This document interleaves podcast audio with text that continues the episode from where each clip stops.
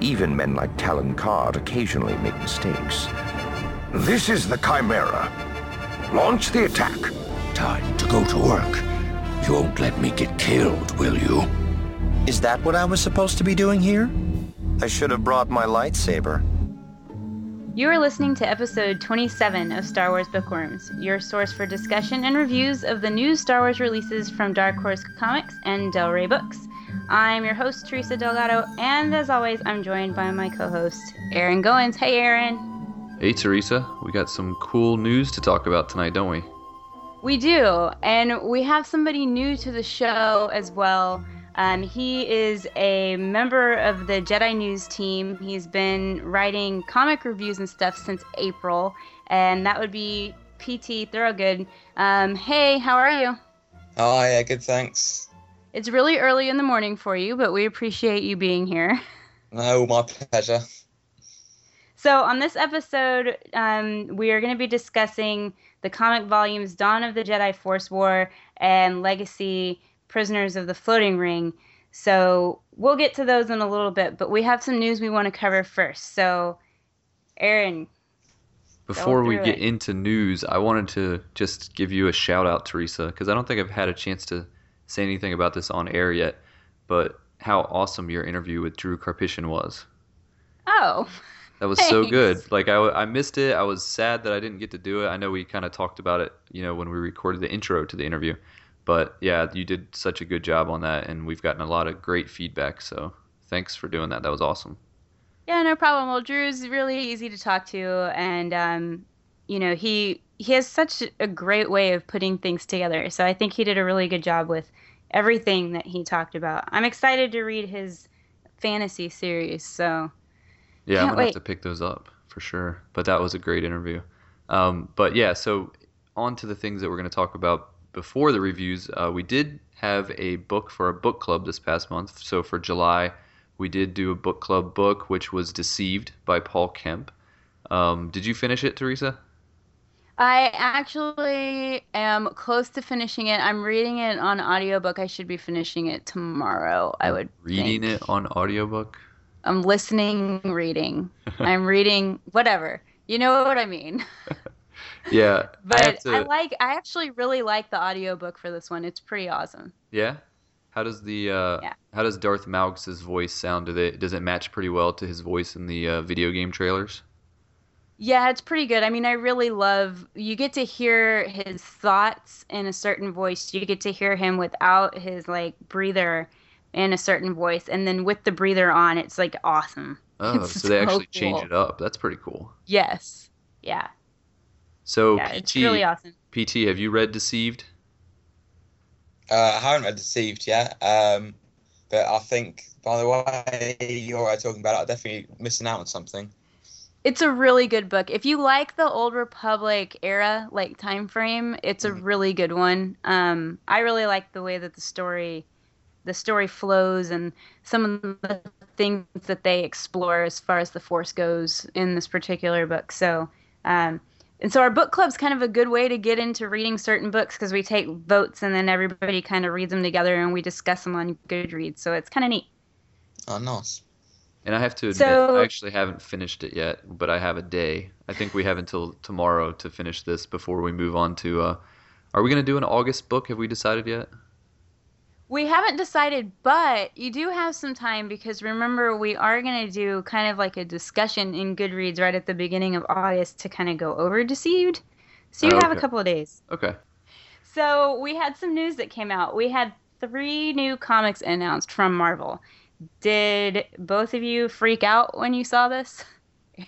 I didn't freak out. Uh, I mean, Dark Horse have done a lot of Darth Vader series, um, Yep. and uh, I think a couple of Princess Leia series maybe. So I think they're Marvel just trying to carry uh, the legacy on of uh, Dark Horse a bit. Um, so I reckon they'll kind of try and act like Dark Horse a bit and kind of do some of Dark Horse's uh, last publications, uh, but in the Marvel name. Then I reckon they'll kind of in the next year or so they'll make it they'll make it into their kind of something of their own. Yeah, I'm gonna say I'm I was pretty underwhelmed by the announcement, but I kind of expected it because I figured that Marvel was going to play it safe initially. I was hoping they would prove me wrong. I was hoping that they would kind of do something outside of the box. But yeah, getting a basically, you know, a Darth Vader series, a Princess Leia series, and a you know group series from the you know original trilogy cast just is nothing that excites me. We've seen that so many times in Dark Horse comics, and even just you know with the the current Star Wars run that's going right now with Dark Horse, um, you know we're we're we've already tread that ground. So I don't know what else or how else they can do it that would really get me excited. Yeah, I mean, I was kind of the same way just because I'm not really interested in the Darth Vader thing. Um, and you know me, I tend to be a little bit more Old Republic and prequel era than I am original trilogy. But um, I did really love what I got to see as far as the artwork for the Princess Leia comic. So I'm actually kind of stoked about a Princess Leia thing. Yeah, I mean the covers all look great, and I mean I don't know much about Marvel's like their writers. I don't I don't read a lot of Marvel comics, so a lot of people are excited for these writers. I don't know anything about them, so I don't you know maybe they're gonna bring something to the table that you know Dark Horse didn't have. Maybe they're gonna come at it from a different angle that we never thought about. That's gonna make it really cool. But right now, just based on the announcement, I'm not super excited about it. But maybe the one I would be the most excited about would be the the Leia one, just because it seems the most different from what we've already seen. And I, I honestly, I was kind of a little bit bummed when I saw who the main creatives were because I was hoping there was going to be a girl, and there's not. So maybe soon in the future. But that was something I was kind of hoping for that Marvel would be like, okay, well, let's bring in a girl comic book, you know, writer. And uh, no, not yet, anyway. Yeah, Well, and- it's early days. Yeah, definitely early days. But um, I did I did tweet that I was a little underwhelmed, and I actually got a reply from Jen Heddle at Lucasfilm, and she said, "Just wait," something to that effect. I'm I'm not quoting her here, but basically she was saying, you know, keep your eyes open. There's more there's more announcements coming. So maybe there's a couple other series they haven't announced yet, uh, coming from Marvel that are a little bit different. Something maybe a little bit more, um, not so vanilla. I guess I'll say. Yeah, that's a good way of putting it. I need something exciting. I need like Dawn of the Jedi type stuff. I need Quinlan Vos. You know, something that's original, something different. You know, not something that Oh. I've already seen a million times. Well, hey, guess what? You're going to get that. Only you're going to get it in a book. In book form, yes, that is awesome. I mean, okay, Teresa, you you texted me this news, and I, we can't say what my reaction was because it's not appropriate for our, our podcast. no, it's not. but yeah, that was that is like the top. If I had a wish list for what I would want from Star Wars books, comics, whatever, my probably at the very top of that wish list would have been a novel about Quinlan Vos. Like that's the one thing that I've been wanting to get. Well, And I mean, he is your favorite character. Well, he's def he's one of my favorite characters for sure from the expanded universe at least. Yeah. But I yeah I definitely I've always wanted to get a novel with him, and you know we're finally getting it. Yeah, it's going to be a new book um, coming from Del Rey that they announced at San Diego Comic Con, and it is going to be featuring Asajj Ventress and Quinlan Vos. And the basics behind it is it's coming from the scripts of the Clone Wars that never came out. And so, for anybody that loves the Clone Wars like me, like Aaron, and I'm sure like you, PT, um, we might actually get the wrap ups of some of these characters. And that's exciting because we're getting the wrap up of Darth Maul um, in comic book form, and now we know we're getting the, mm, possibly. I mean, we don't know what the book is going to be, but possibly the wrap up of Quinlan Vos and Asajj um, in novel form, which I think is just a really cool, really cool thing. And Ventress really, I don't think she's been explored in the novels. I've ne- I didn't read the Clone Wars, uh, the novels that were based on the Clone Wars series, so maybe she was explored a little bit there, and I missed it. Uh, but yeah, I think Clin- Quinlan Vos never has been explored in the novels either. So this is two new characters to the novels, um, both very f- big fan favorites. You know, either comic book fans or you know, Clone Wars fans, that's two of the favorite characters out there, and to put them both in the same. And I know when when uh, Dave Filoni did that post on StarWars.com, and he actually did some hand drawn sketches um, of some of the episodes that didn't get released, and there was sketches of Quinlan Vos and Asajj Ventress, and there was actually one of him like carrying her, um, you know, like she's been injured or something, which you know would be really interesting to see, uh, you know, what all that was about, and I know when I saw those sketches, I was like, oh, I need to know that story. And I was hoping that it would eventually be released as a comic. I never even thought it would be released as a novel, which is even better. So yeah, this is awesome news. The only the only hang up I have with it is how Christie Golden, the author, is going to come at it. If she's going to basically base his or Quinlan Vos's character on just what we saw in that one episode of the Clone Wars, where he was kind of this cocky, almost like surfer dude kind of personality? Or is she going to draw anything from the comics where we had a much darker character? So it'll be interesting to see where she goes with it or if she kind of melds it together. That will be interesting, but I do love the fact that it is Christie Golden that is writing this book. I'm actually kind of excited about it just because, I mean, they could have gone with, you know, I, and here I go again. They could have gone with another, like, traditional male author, and they didn't. And I'm excited. But did you notice, or either of you notice in this preview image that Asajj has hair? No. Yeah. Really? She has hair. So So no, I mean it's like I mean it's like a short like pixie cut, sort of like um, you know, Buck from um Battlestar Galactica, but um, like yeah, she's got hair. Yeah, it's, I think it's a weird look for her. and it's like uh, she's got the white skin and then her hair is uh, very light as well. Yeah, so it's kind of a weird, a weird look. I, I don't think it's her best look. I think she looks better bald. But I wish she could have had like red hair. do you remember when they show, when they had her in the Clone Wars cartoon? They showed her training as a Jedi when she was Mhm. very young, and she had hair then as well. So I guess it makes sense that she can grow hair. It's that's that's already been established. But yeah, so it's interesting. I think other people were pointing out she has like a yellow lightsaber in the picture, which I don't know. You know, it's, um, is that right? that's you? hard. It's hard to tell what color it is. I mean, Quinlan Vos is obviously green. I'm looking at it right now.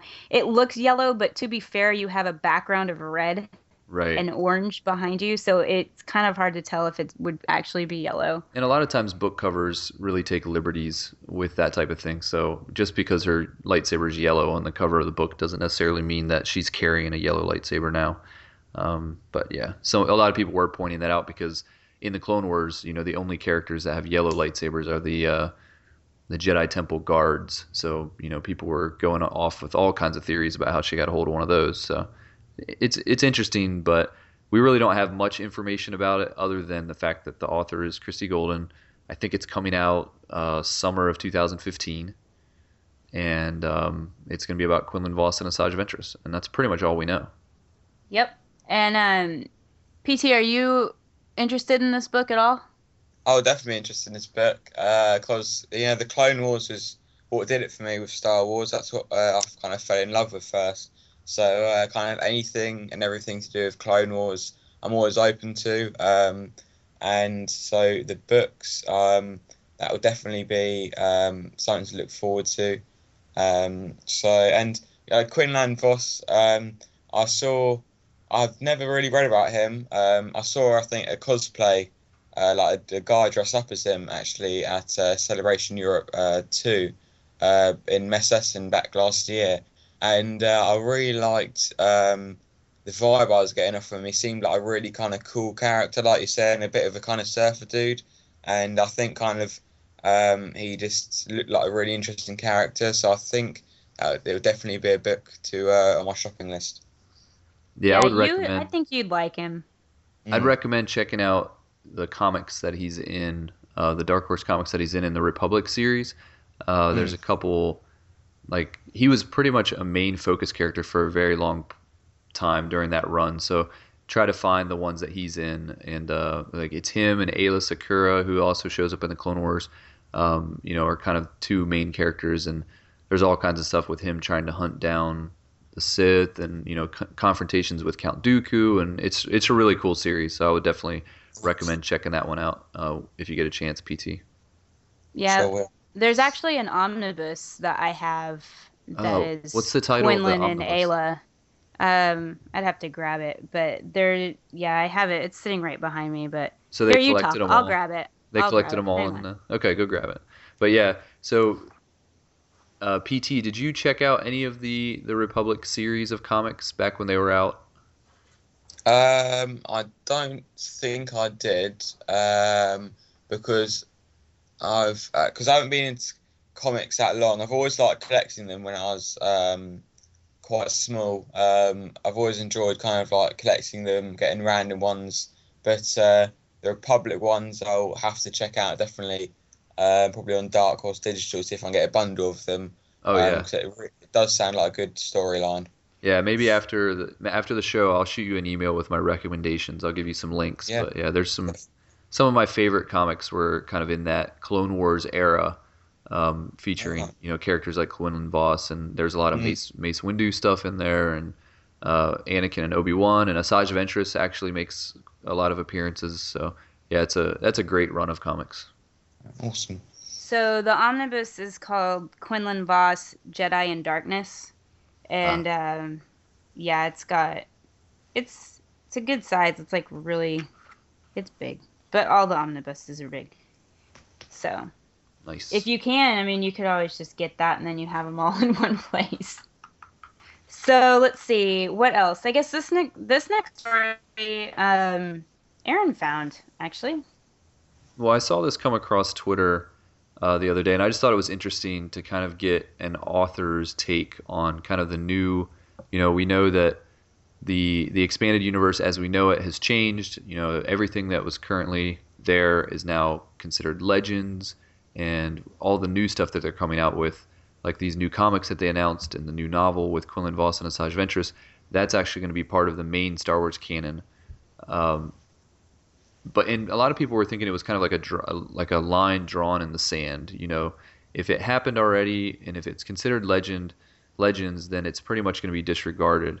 But it was kind of interesting because John Jackson Miller, who is uh, author of Kenobi, and he's also the author of the upcoming uh, A New Dawn Rebels novel, um, he was being interviewed and he had a, an interesting quote that I thought was, you know, at least worthy of bringing up, and maybe we can discuss it a little bit. We don't have to get into it too much, but um, let's see here. What does he say?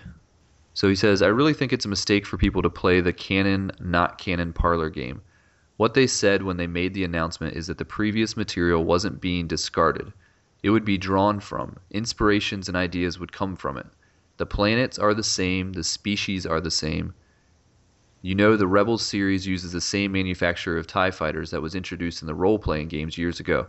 My book revolves around a strategic compound that I introduced back in the KOTOR years ago. The universe is the same. So it's interesting just to kind of hear him say that that they're not, you know, it's not like they're reinventing the entire universe of Star Wars with these new books and stuff as they come out. They're still using a lot of these elements, you know, from stuff that he's written before.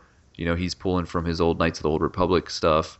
He's pulling from, you know, other things. Or Rebels is pulling from, you know, some of the old role playing games.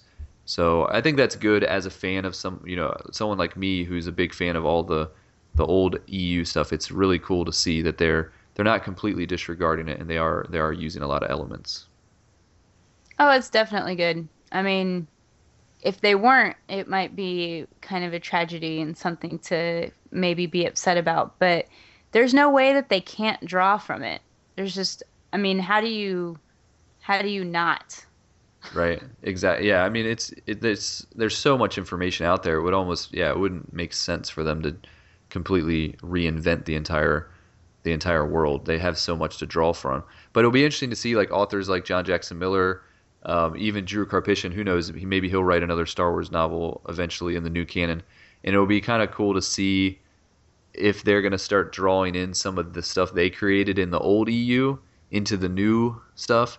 You know, it's got to be tempting for them to, to bring in some of that stuff to kind of make it canon now because you know now they now they have that ability once once one of these authors gets the call from Lucasfilm to write a novel now they're writing canon so um, you know, it'll be it'll be cool to see if they they try to pull in some of their favorite characters, and we'll see what happens.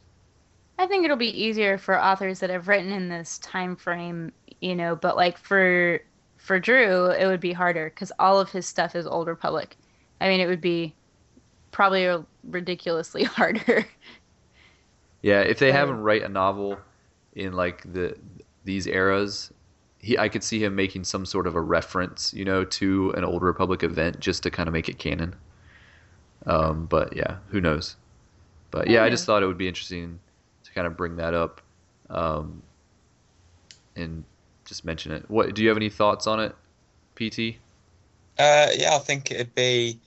Um, I think it'd be nice if we did pull some inspiration from it because um, I think fans, um, possibly older fans who read the book, will recognise if he does use the inspiration from the EU, he'll rec- they'll recognise some of that.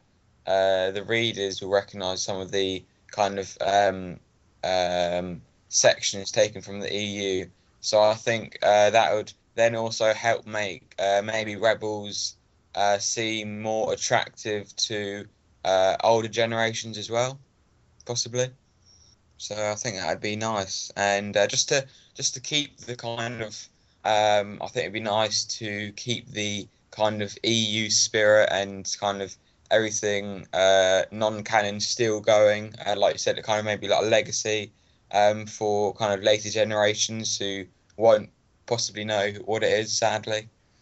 Um, so yeah, I think it'll be it'll be it'll be nice. Um, so I think it'll and I think when you pull things from the EU, um, it gives you more uh, stability, um, kind of a stable base for when you're writing a novel because um, it's kind of built on more um, ideas which, have actually existed. So kind of it's that you've got less of a chance of uh, making or making the fans unhappy. So I think if you could always pull some inspiration and kind of try and base some it from something of the past of Star Wars, it would always uh, help a bit.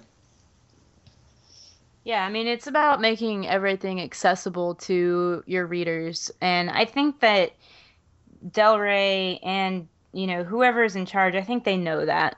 And, you know, I just, I think that what happened, and Aaron, correct me if I'm wrong on this, but um, I think it's just that sort of like the fans kind of panicked Mm. instead of it being, you know, just a, okay, you know, it's legends, but what does that mean? And waiting for for Del Rey to tell us, you know, what it would mean as far as books go. And I think the fans just sort of like kind of panicked and ran with it, but that's just me. Yeah, and even an announcement that they made about legend, about the legends, and about the new books. Um, as clear as their announcement was, there's still so many different ways people are interpreting it. Like in, you know, is it a alternate universe now, legends, or is it just literally a legend? Did it actually ever happen? You know, there's there's other theories that everything in legends did happen until it's contradicted. So there's all these different ways that people are still interpreting it and there's all, that's just the fans. That's how fans are going to be, especially fans of books. You know, they they like to get into the details. So no one will ever accept a clear answer. It's always going to be somewhat muddled exactly what these things mean, but it's kind of the fun of it, I think. Are y'all ready to jump into some comic reviews? Sure thing. Okay. So, just really quick, what our spoiler policy is we typically wait about a month after the release date to review a book or a comic. So, if we're reviewing it, it's been out for a little bit, and so you can expect full spoilers. So, we may mention things. So, if you haven't read Dawn of the Jedi Force War or um, Legacy Volume 2, then now's a good time to pause it. Go to your nearest comic book store or your app on um, the Dark Horse app and get them, read them, and then hit play. So the first one up is going to be Dawn of the Jedi Force War. Its original release date was June 11th, 2014, and the awesome writing and artist team of John Ostrander and Jan Duursema um, did this one, as they have done all of the Dawn of the Jedi comics. Can anybody tell that I like this already? and the timeline is about 25,000 years before the Battle of Yavin and some change. You're not gonna. Twenty-five thousand seven hundred and ninety-two years before the Battle of Yavin. I love how specific they get with the date there. We we know the exact year that this event happened. So the publisher's summary is as follows. The Rakata, powerful users of the dark side of the Force, have invaded the Tython system to enslave the Jedi. With Force sabers in hand, the Jedi fight, led by Mad Jedi Daegen Lok and the mysterious Force Hound Xesh. But when Xesh is captured, the direction of the war is changed. Yeah, so this is the end. This is the end of Dawn of the Jedi. And I'm sad. I am crying inside. It only got I think 15 issues, and then I'm sa- and I'm gonna cry. and then done. Yeah, it's kind of it is a it is a victim of the the mar the move to Marvel. So as far as we know, this is the end of the story of Dawn of the Jedi, which um you know I have some things to say about how I felt it ended, but I guess to start out, um, we had talked. You had mentioned in the the summary that the Jedi are being led by Daegen Lok and Xesh, which I found kind of interesting because Daegen Lok was the the crazy Jedi that got sent to the moon and um, To Bogan. to Bogan. And Zesh, you know, is this force hound who fell to their planet on this crashed ship. And now all of a sudden they're like the two most important people that are leading the Jedi. And it makes me wonder, were there not any more qualified Jedi, you know, masters that maybe would have been better that weren't, you know, as in touch with the dark side? Did did either of you think it was a little strange that these guys had come to power? I didn't. But because they're, Um, I, I don't know. I, I like Daegen Lok.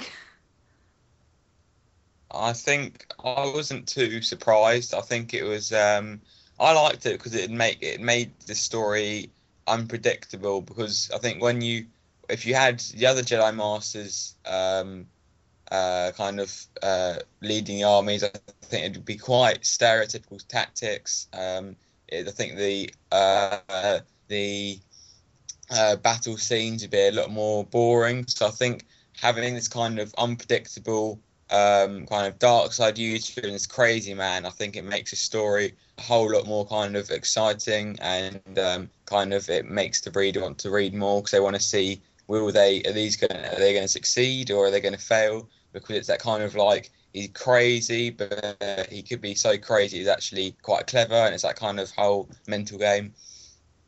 Yeah, but I mean, the comic opens up on a Jedi seer, which this first page, and Aaron, I've told you this before that like for me, comics it has to be like the art has to capture me right at the beginning in order for me to stay interested, and Mm. that almost always happens with um, stuff that's done by this team, but specifically the Dawn of the Jedi, and just that first page where she's just kind of like it's almost kind of religious in a way because she's got like this just white aura completely around her. It's just like I was like, well, that's gorgeous. Yeah, that is a that's a really great image that starts out. And her, yeah, she's she is probably um, Jan uh, is probably my favorite of the Star Wars artists. I mean, yeah, she, she just does a great job. yeah, she is the highest quality when it comes to to art in Star Wars, in my opinion, at least. But yeah, that first image is very stunning. But then you flip to the next page, Which you- is just as stunning, even though you don't like it. and this is one of the big problems I have with the comic, and that's the the villains, the bad guys. I've never I've never seen the Rakata as like I don't know something about the way they're designed. They don't look threatening, and I- just I've never liked them. And then now this is a new thing to me. Apparently these these uh flesh what are they called flesh something Flesh, ra- Flesh Raiders. Flesh Raiders. Apparently they've been in the video game. I never They played. are, yeah, they're in the MMO. I never played the MMO, so I did, I've never seen these things before. But to me, they're they're borderline comical looking, and definitely not what I would look for in like a a cool looking villain. And it came to mind that they look like the uh, the cartoon that I used to watch when I was a kid called Street Sharks. Did you? Well, you guys are probably too young to remember that.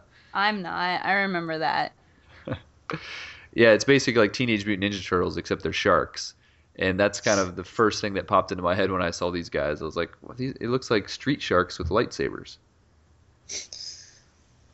You know, I thought um, kind of Geonosians a bit with their eyes, where they kind of go out a bit, and their kind of whole posture and the way they stand, and uh, their kind of skin tone. I thought was very Geonosian. Yeah, I can totally see that. I mean, but like, if you look at just like that second page, the detail in their muscles and in their like their head design and their mouth, it's just insane. Like, I know that Aaron, you don't like the way they look, but if you just look at that page for the artwork and it having like a word on there, it's Yeah. just you totally get what's happening. Oh yeah, and I mean the the very top panel on that that page there, you know, where they're coming out of the mist, you know, that looks amazing. Um, you know, the the scene on the bottom where some, you know, somebody's coming up out of the ground. It looks like, but yeah, so like it looks like the art looks good. I'm just saying the character design is not for me. It doesn't work, and that actually because they were such a big element in the comic, it kept bothering me as I went through. So I, I can see that. just personal taste, but yeah, I wasn't a big fan. So let's talk about the force sabers a little bit here. Because these aren't actually they're not lightsabers. But They're they are. force sabers. No, they're force sabers. You can call it whatever you want. It's a lightsaber. No, it's not. I don't know. It's What's the not a- difference? I guess they're they're being powered by the dark side. Is that right? Yes. And wielding them re- like requires you to become an unbalanced person and to delve into your dark side in order to be able to wield them. So it's almost in a weird way encouraging the Jedi to go dark and you can definitely see that with Shae throughout the the entire comic. You can see like her tipping more towards the dark side and I kind of got a little bit scared for her at Well- times. Well, in the Dawn of the Jedi stuff, comics book, they they kind of explain that the Jedi or the yeah the Jedi at this point are a little bit different than Jedi that we know in the more modern stuff. In that they actually don't necessarily try to avoid the dark side. They're trying to be more in balance. Right. So they're okay with tipping a little bit to the dark side um, if they have to. Right, but she she's going like too far. Yes. Oh, and all the Jedi in this in this series do, and that's kind of I think part of the story is that this war has come to them, and be and because of the war, you know, they're all kind of going dark. So it's it is definitely an interesting dynamic. But I thought the the fact that they have force sabers was a little bit of a cheat. You know, they this early in the history of the Jedi, I would have kind of rather they had stayed a little bit more um, medieval. You know, maybe I know in the novel, you know, the character in the novel uses a sword, and you know that I would have found maybe a little bit more interesting. The fact that they put lightsabers, and I get it, you know, that people are probably not going to want to buy a Star Wars comic with Jedi not using lightsabers, so I get why they did it, but it does seem a little bit of a cheat to kind of introduce the lightsabers this early in the history. They're not lightsabers. Dark saber, lightsaber, or no, They're force they're saber. Dark, Okay. dark sabers. dark light force they're all the same thing but i mean this Um, has to be the birth of the lightsaber right i mean this is how they the jedi learned to make a lightsaber they're just gonna figure out how to make it without the dark side I guess so. PT, what about you? Yeah, I think um, you know, I think I just um, I quite like that point actually uh, about the bringing in the, the uh, sorry force sabers um, a bit too early because um, yeah, kind of I completely forgot about the um, swords. Um, so yeah, I think reflecting on it, I'd I think I would have also preferred if they were to use um, kind of swords. I think more not for the actual storyline and the war, but I think more for um, George Lucas's kind of um, you know where he got his inspiration from the samurai and the katanas and the jewels.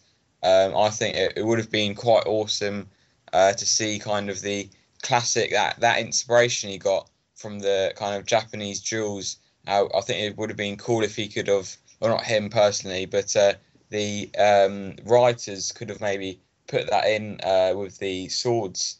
Um, so I think um, I think yeah, I think the chain the Force uh, sabers was I think purely because um, they're probably quite they probably would have thought or been a bit worried about what the audience's reaction to be like um, because you know uh, classically uh, Jedi don't use um, uh, weapons of steel, so that I think um, they wanted to keep it try and keep it a bit more classic with the Force sabers. Yeah, it's definitely a move in that direction. I didn't really have a problem with it, but oh yeah, I mean overall, I, I still enjoyed it. So one of the main elements to this story, I thought, was kind of the relationship between uh, Shae Koda and Xesh.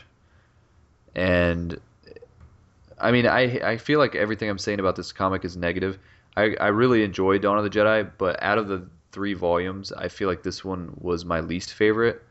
But I think that that whole romance element that they added to this comic, like I liked the hints at the romance in the earlier comics, but this one kind of um, it was more of a main feature, and definitely another thing that wasn't my taste for per se to to to read about kind of their romantic relationship. Um, what was your reaction to it, Teresa? Go, uh, I'll go after PT. I want to hear what you guys. you want to hear the guy's first. perspective? Yeah, yeah. what do you think, PT? Um, I thought it was. Um, yeah, it was quite. Uh, I didn't. I thought that bit was a bit uh, kind of stereotypical, um, kind of like driven, war driven by love. Um, I thought they could have. I was thinking, I was reading it. How else could have they? Uh, how else would have they finished that, or kind of what was? Because I think the like earlier you were saying, uh, Teresa, about um, Shae. That was it. I think you, uh, Shae was was getting into that dark side um, because I think a lot of it is driven by um, her love for uh, Xesh. So I think um, the I think it was a nice um, thing to end on, but I think they could have maybe if they had a bit more time, they could have thought about maybe a different ending to go with.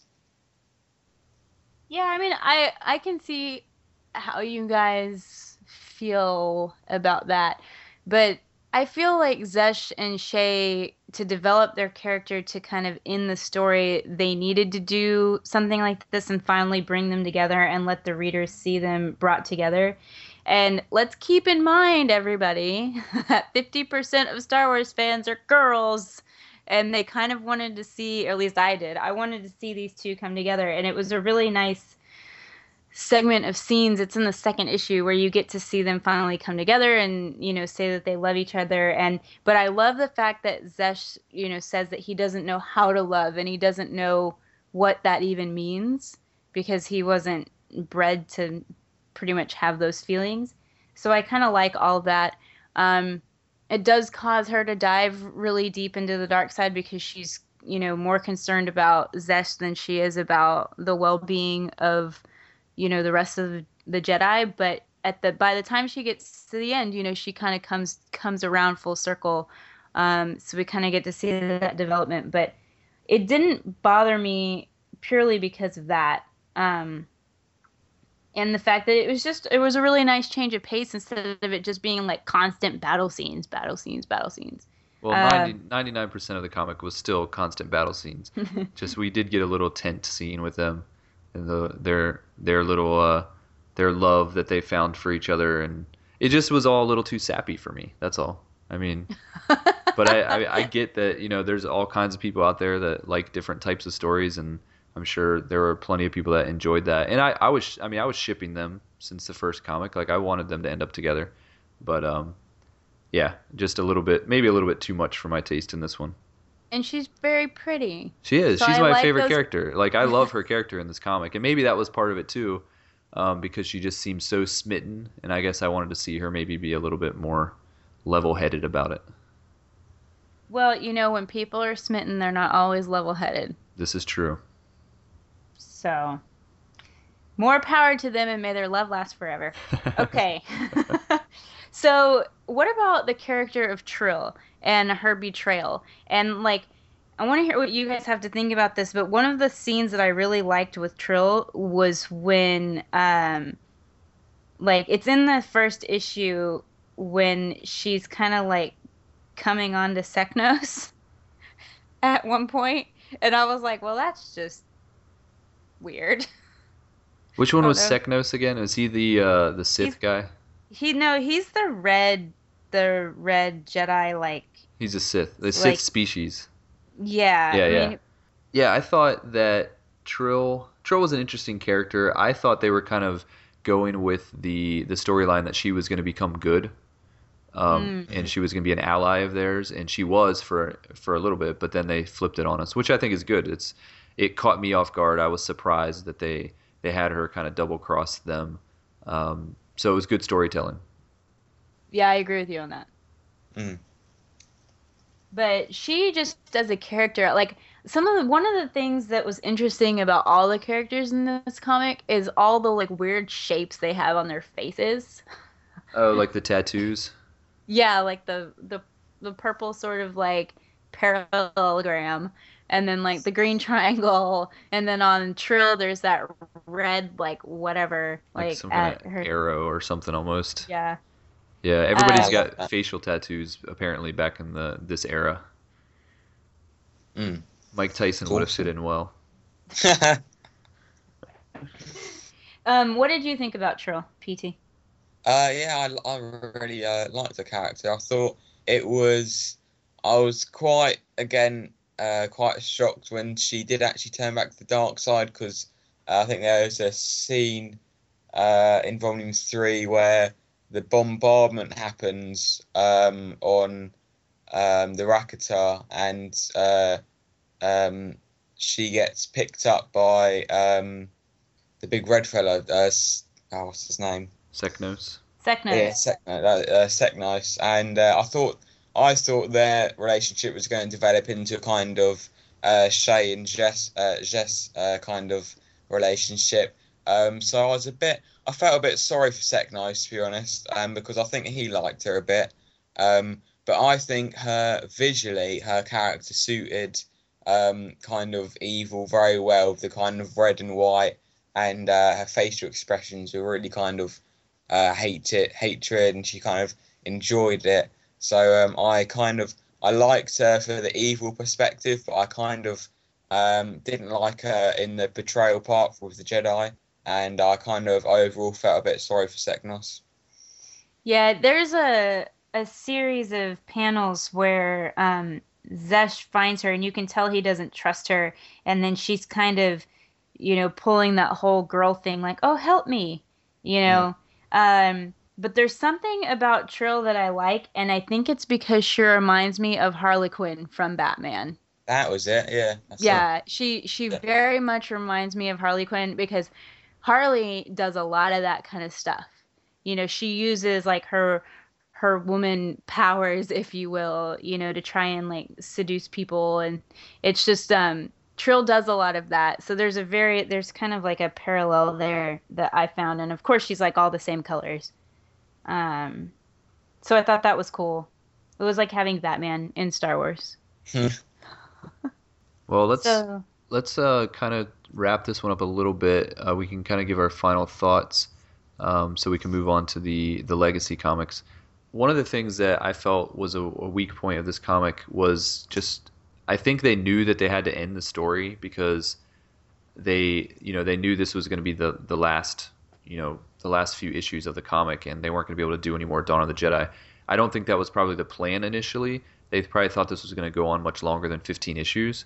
So it did feel a little rushed. It felt like they were trying to, you know, have every character have their moment. You know, some of the characters that we haven't seen that much were showing up in space battles, and you know, different Jedi masters were kind of showing up here and there, and it was kind of hard to keep track of like who was who. And it did seem a little rushed toward the end um, that they were trying to wrap everything up. And you know, I think I think that kind of weakened the story a little bit for me uh, personally. I wouldn't necessarily disagree with you. Um, I do, I do think it was rushed, and I think that's it makes me sad because they definitely could have gone a lot longer and sort of drawn this out. I don't mind the way that it ended. I just sort of wish there had been more time Mm. to sort of tell more story for it. And PT, what about you? Um, yeah, I think it was. I did find at the end it was a bit. Um, it kind of all boiled down to um, just them um, walking off. I thought it was a nice. It was a nice ending, but yeah, I did feel it was the. Um, I think they had maybe stretched a couple of uh, scenes out too long. Um, like I loved the I loved the fighting scenes, uh, which went on for as a lot of them. Um, but I think some of them they'd stretched out a bit too far, which then meant that the ending was very um, kind of compact. They didn't have many. Um, they didn't have. They didn't leave much space for that. Um, so I thought it was um, a slightly uh, abrupt ending, um, but overall I still enjoyed it. And the other thing is, I suppose I don't know how much the um, how much uh, the time the team had, the um, writers and illustrators had on it. Because I mean, if they only had had like really short notice about it, it had to be wrapped up, and uh, they only had like a certain amount of time to do it, then uh, that's one key factor which always plays in comics, I think. Yeah, I mean, I would be curious to know just you know how much lead time they had to know, or in advance, so that they could figure out what they were going to do with their story. Mm. But I wish there was going to be more Dawn of the Jedi. Yeah, I'm with you on that, Teresa. I, it it was a it was a good enough series that I wish it would go on, and there are you know some interesting characters. I really liked Xesh. I liked uh, Shae. Um, I thought Daegen Lok was interesting, although he's you know he's not not necessarily a character you're going to root for because he's kind of a bad guy. But you know he was definitely an interesting character. So and all of those characters at the end are kind of going off on their own you know journeys and it'll be interesting to see. Who knows? I mean, maybe someday we'll get some sort of closure to some of these characters, um, either in you know a short story or a, a novel or or something, um, you know, years down the road. But it might not be the last we see of Dawn of the Jedi. Yeah, I hope not. Yeah, and there's one character I really like that we didn't really talk about, but I would love to see what happens with Mad Dog in the future. Oh, is that the is that like the lion looking guy? Yeah. Jedi or a Maydog or something like that? Yeah. I Yeah. call him Mad Dog because that's what it looks like to me. Yeah, yeah. They, I mean, a lot of the side characters were very interesting. There was a um, a Twi'lek uh, guy. I can't remember his name now. The blue Twi'lek that was like in the fighter pilot. Um, you know, he was interesting in some of the previous volumes, and they didn't really focus on him at all in this one. So yeah, there's there's definitely they could have gone with this series much longer. Um, so it is it is sad to see it end. Mm. So let's go into our next one. Um, the next one is Legacy Outcast of the Broken Ring. It's Legacy Volume 2. Its original release date was May 21st of 2014. The writers are Corinna Beck, I don't know how to say her la- last name, Bechko, um, Gabriel Hardman, and then the artist is Brian Albert Thies. And the timeline is 138 years after the Battle of Yavin.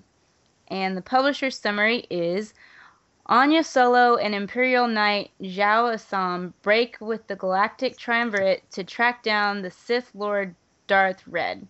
The trail leads Ania and Zhao to a dead Mon Calamari planet and another Sith Lord and his army of pirates.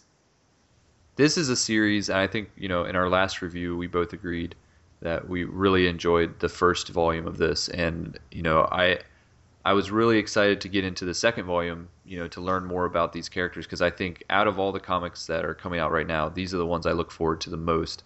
I think they have the best developed characters. I love the cast you know so i was i was really excited to get into this one. I was too. Um, and I actually I enjoyed it more than I thought I was going to, but like out of the two that we read, of course I like Dawn of the Jedi more. But um I really love the character of Ania Solo. There's just something about her that I like. However, her particular art in this one, I don't know. I don't I don't like what they they kind of changed her look a little bit. Mm. Um and I'm not as much digging it. I think it has to do with the hair cuz they changed her hair. i think she's she's wearing it like pulled back more Yeah, which maybe that's the difference but I, that is the difference. I didn't notice. I didn't notice visually a big change to her. Um, are you a fan of the art in general in this comic? I like it. I don't love it, Okay. What about you, PT? but I like the story. Yeah, I find the art very. Um, I find it a bit sketchy, like it's still fresh off the storyboards. Um, I find a lot of the color is quite um, is quite dark and a bit blurred sometimes. Um, I do find the uh, particular style of write um, drawing quite uh, really like sketchy and um, quite uh, I wouldn't say rushed. I don't know what the word is, but um, it's definitely. Um, uh, I think it kind of leaves a bit of a gap uh, sometimes for kind of um, uh, your imagination to take over a bit because a lot of the colours in Legacy uh, like a very kind of dark and um, kind of all kind of greys and blacks and really dark purples and reds.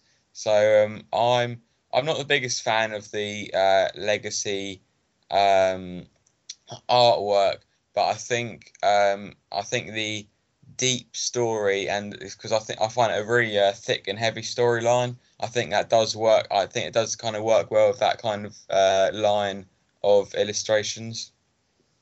For me, it's it becomes that thing of cover art versus inside art. And the Yeah. cover art for all of the legacy comics is stunning. I love it. But then Mhm. you get into the actual comic and it's not as rich to me. Um, Yeah. So I think that's kind of, you know, Aaron, you know, it throws me off. Yeah, and the art is a totally different type of style. Like coming from reading Dawn of the Jedi, which is very clean art and you know vivid, and then you come to this and it's much more stripped down and the you know the the lines aren't as clean and but it's a it's a whole different type of art. But I actually really enjoy it. I I like the different look and I I don't know if I like it as much as I like the Dawn of the Jedi style, but for what it is, I really enjoyed the art. I thought it worked well for the story. So in this one, we have um, several Sith Lord type people, if you will, several Darths running around. Um, but the main one is Darth Wredd, and he's killing off other Sith, and it appears he's trying to establish the rule of two. Um, how did you guys feel about him? Like, could you tell that he was sort of trying to get back to that point? Yeah, I mean, I thought that was a one of my favorite elements of this story was how he is actually, even though he's a Sith, he's kind of a rogue Sith, and he's going around and killing um, these other Sith, and he's trying to kind of wipe out the Sith, and it sounds like he's really he's trying to get back to that that idea that you know two Sith that share power, um, you know, a master and an apprentice is the right way to go, and I think that's when it gets the most interesting when it comes to Sith. You know, the the relationship between like Plagueis and and um, Sidious, you know, that type of thing, or Sidious and Vader. You know, I've always liked the, the you know the Bane rule of two, so it's kind of cool to see this future Sith uh, trying to reestablish that. I think it was. Um, yeah, I think it's quite. Uh, I like. I do. I've got to say, legacy storylines are quite original uh, with things like this, and um, I do like the storyline of like, uh, like you say, the the rogue Sith kind of uh, flying around uh, and trying to bring back the old ways. And um, I I got to say, I do like his visual appearance. It's kind of like half mechanical face. It reminds me very much of kind of Darth Malgus and people like that. I like how the Sith, like, it's just a common thing that any Sith has to have some sort of a major injury, which uh, I love how that stays consistent throughout Star Wars. Yeah. But um, Oh, or a breathing problem. yeah, right. So, what do you guys think about his name though, Darth Wredd? Like, but spelt differently. But obviously, it sounds like the color. It, was that cheesy at all to you, or did you just kind of accept it? Yeah, it's a bit. I thought it was a bit. Um, yeah, kind of it reminded me of Judge Dredd for some reason. I think it was the red yeah. Dread rhyming. I'm not too sure, but um, I thought um, it was. Uh, yeah, it was something about the W they put in there. It made it kind of made it sound like he's got a lisp. Um, so I thought it was it was an interesting name. It didn't really at, at first when they first kind of say it, it kind of it like implements uh, kind of evil, and then you kind of think of it, and it, it sounds a bit more um, are kind of a bit kind of cheesy. Um, but I'm I'm not too sure to be honest uh, what to think of it. I don't have a thought because I didn't. I just like okay. Just accepted it. Yeah, I mean, Yeah. it's Star Wars. I mean, there's cheesy names all throughout. We have uh, General Grievous. I mean, you know, like there's there's all kinds of cheesy names, so I, it, it fits. But yeah, this one kind of stuck out to me. Some of these Darth names, I feel like they maybe could get a little bit more creative, but you know, it is what it is. So have have you guys been able to figure out what Ania's relationship to the Solos is? Because I can't. I still haven't figured it out. Uh, oh, she's not she's not a direct offspring, is she? Well, I think that's still kind of the mystery, and I mean, we're obviously reading the trade paperback version, so you know there's other issues that have come out since, so maybe the mystery has already been solved for some of our listeners that read ahead.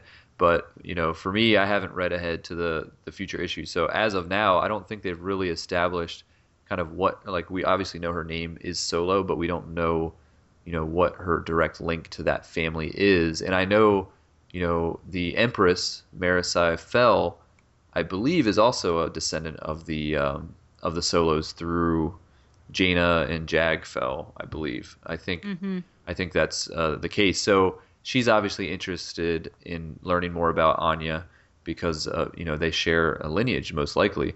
And there was a line in the comic I can't remember exactly what it was, but she doesn't she doesn't Marasiah at one point say like is sh- is it her or Yeah. almost like she, does. knows and she's she's not sure if it's maybe she's like a long lost relative that you know is on the run. I don't know. I, I'd love to find out more, and I hopefully they'll they'll wrap that up before the series ends.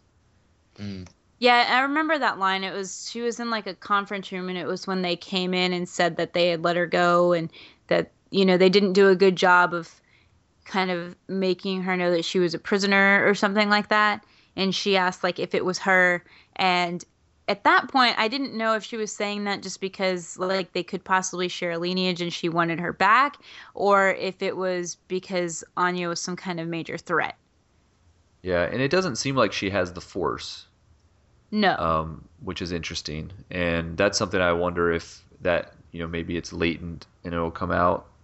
Um, but yeah, so it, it's going to be really cool to see how it all ties up. You know how it all ends up with that character, but I think that's what makes her interesting.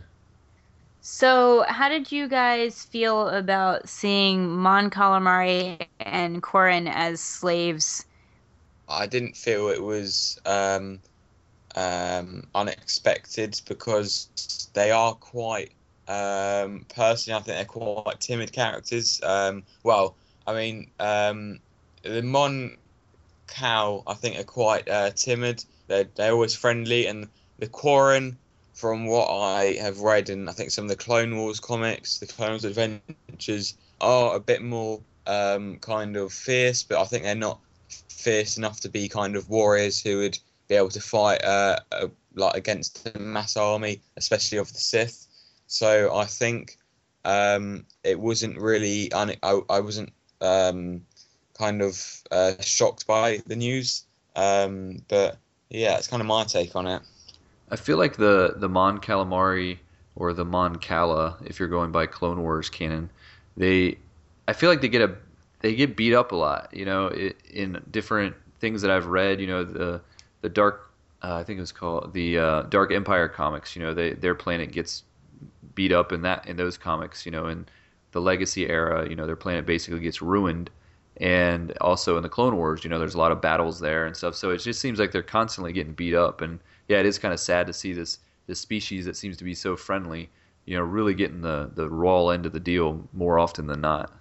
It was kind of sad for Sauk, you know, the the character uh, Ania's friend, you know, for him to to see his his planet like that, and um, you know, he had a hope, you know, there was this hope going around that they were going to be able to kind of reestablish the planet, but it was all just a ruse, you know, to get them to come there and become slaves of the Sith, you know. So it was it was definitely sad. I would agree. But there's a happy ending to that. I mean, even though, you know, he has to see the planet like that, you get to see them kind of come together in the end and sort of help support each other. Um, which is pretty neat. When the, all the water comes into the floating ring, which is kind of interesting Yeah. because I don't know where it came from. Yeah, I was confused about that. Um, and I reread that part a few times to try to figure out exactly where the water was coming from. Um, because I knew the water on the planet was obviously poisoned, so it couldn't have been from the planet.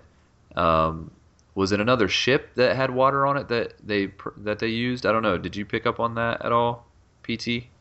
No, I just kind of. I think I just. I didn't. I haven't. I didn't even realize. I didn't even think about a point until you um, brought it up. But no, I didn't. I think. Yeah, I think the only way is if they got another ship. But I didn't. I just kind of. I just enjoyed the fact that there was water in a massive floating broken ring in space.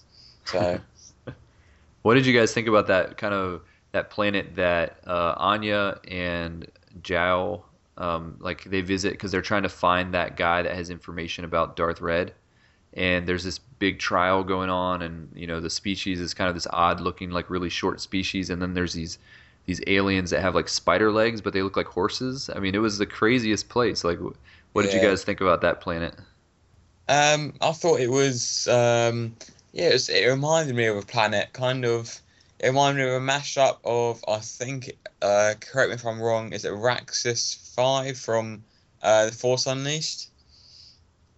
Uh, was it Uh, Raxus Prime or Raxus, Raxus Five? Prime. Oh, sorry, is it Raxus Prime, Raxus 5. Yeah. Oh, yeah, Raxus Prime. It kind of, it reminded me of an organic version of Raxus Prime, uh, with like the big floating brain things in the air, but the very kind of, um, uh, red kind of atmosphere, and it's all like really sandy and kind of it was like kind of almost a mini Tatooine, like with all the kind of dead sand and massive buildings. Um, but I thought it was it definitely put uh, a twist with the kind of visual aspects of the storyline because you kind of suddenly go, oh, it's a bit weird. And it definitely, it definitely like refreshes uh, the kind of storyline as well. But um, I thought it was just a, it was because it wasn't. I don't think the scenes it didn't uh, go on for too long. They didn't drag it out on that world too much. So I think that was just a nice little added extra. yeah. that poor little guy like the way he died was pretty horrendous Yeah. falling on that like spike tree or whatever and just basically impaled him i was like man i mean i know he was a bad guy but still that that was a pretty bad way to go It it was pretty it was pretty brutal. Like you almost expected him to have like maybe one more word that was gonna come out like all broken, you know. But Yeah. no, he just had the one phrase and that was it. and it was not even yeah it was kind of like uh i'll see you in hell or something like that Basically.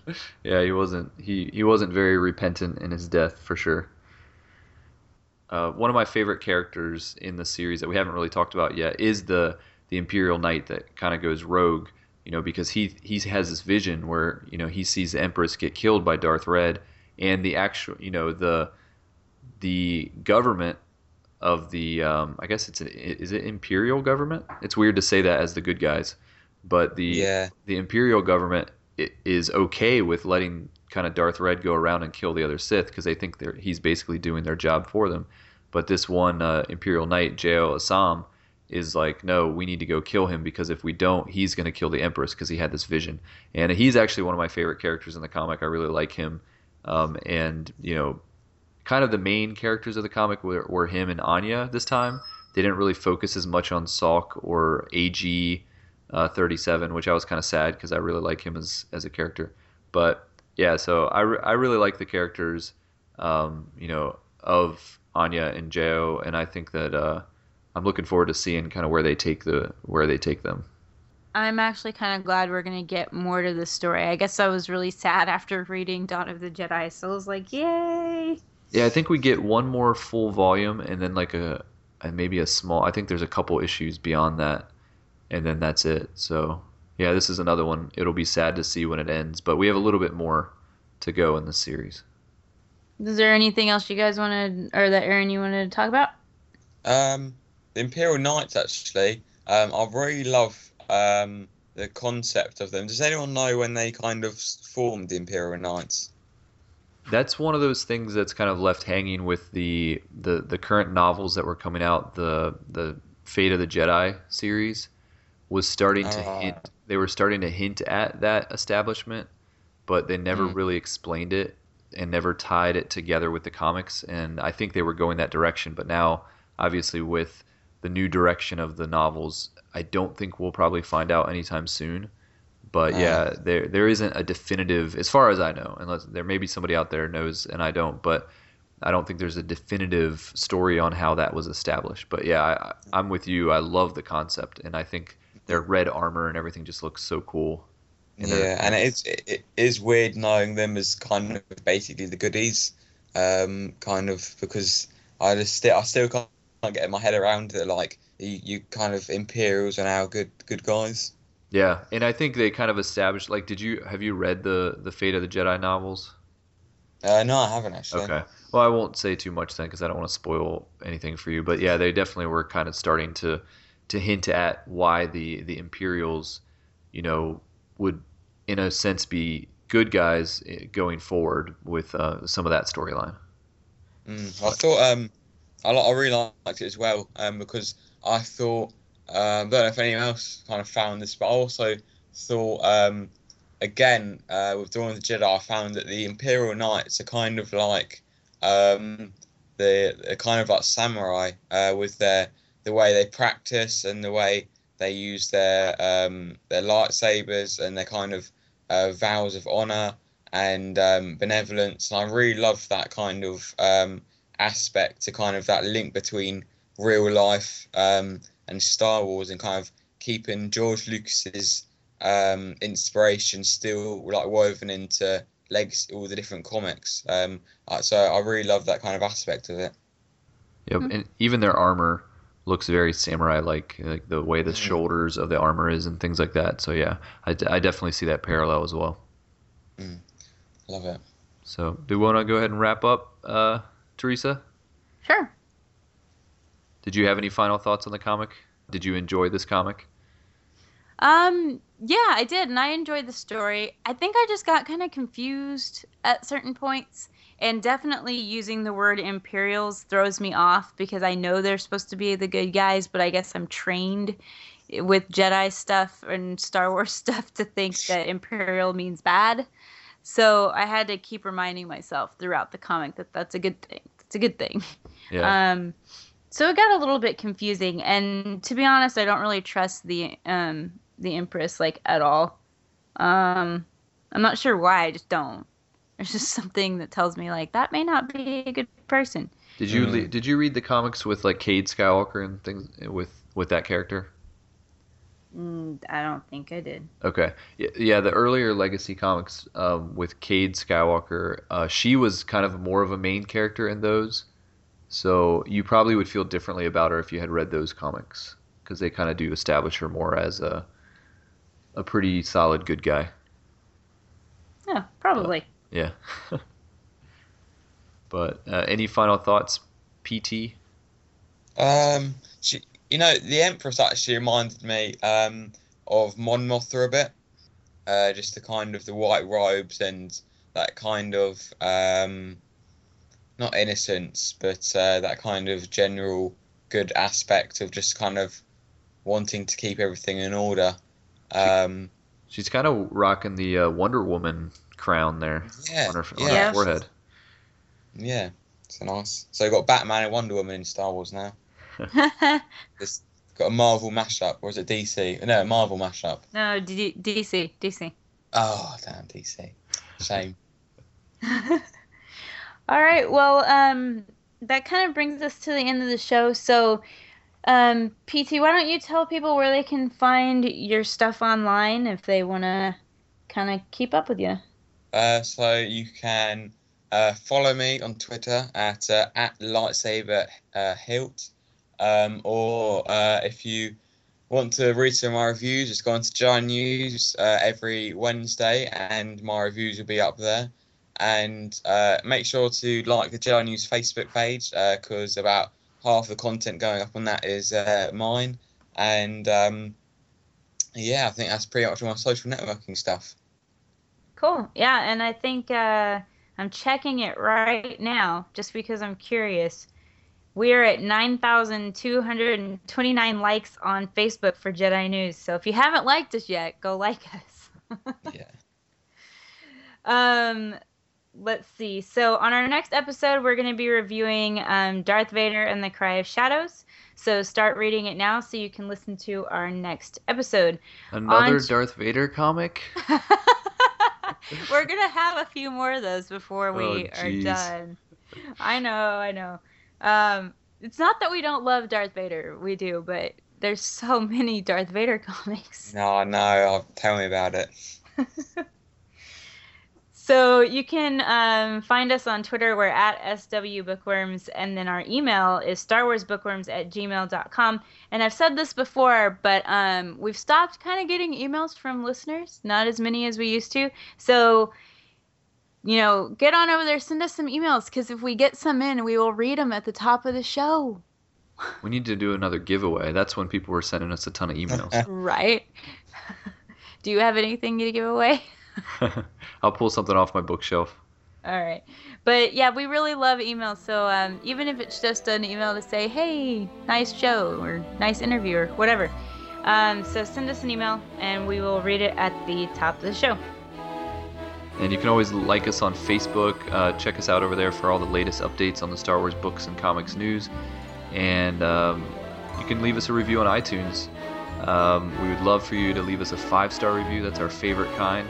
So head on over to iTunes, look for us, Star Wars Bookworms, and uh, hit us up with a, a nice review. And you can Awesome. that would be great. And you can find Teresa on uh, Twitter and Instagram at Ice Cold Penguin. And you can find Aaron. He's at AV Goins. So until next time, may the force be with you.